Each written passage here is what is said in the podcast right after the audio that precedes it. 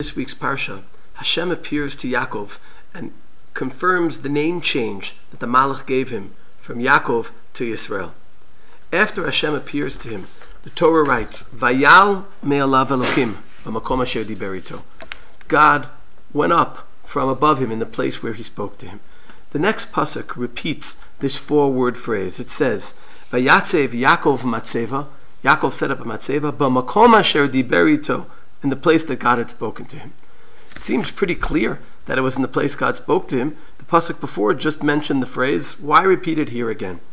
Rashi has a very interesting comment on these words. He says, "Eini yodea ma lamdenu." I do not know what these words come to teach us. It's a very interesting comment by Rashi. If he doesn't know, why is he commenting?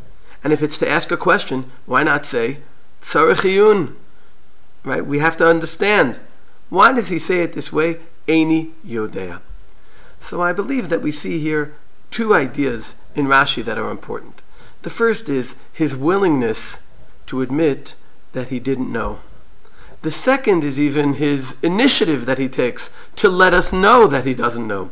It's not just that he's willing to admit it, he's almost proud. He's putting it on the table for us.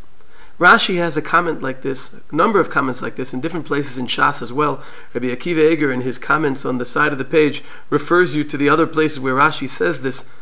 Rashi is not only not hesitant to let us know when he doesn't know, he offers the information. And maybe this is to show us that all of us, even Rashi, and if Rashi for sure us, have things we don't know. And we should put it on the table because the only way we can learn more is by recognizing and putting out there that there's something we don't know. We're hesitant to admit this because sometimes it, maybe we feel it implies that we're less valuable. There are things we don't know. But there are many things that no one knows. Right now, we're going through a period where there's so much that we don't know. And we're eager to try and find people who do know. And maybe we respect people who speak with confidence about how long the vaccine will be available in and how long it will take and how quickly things will be over.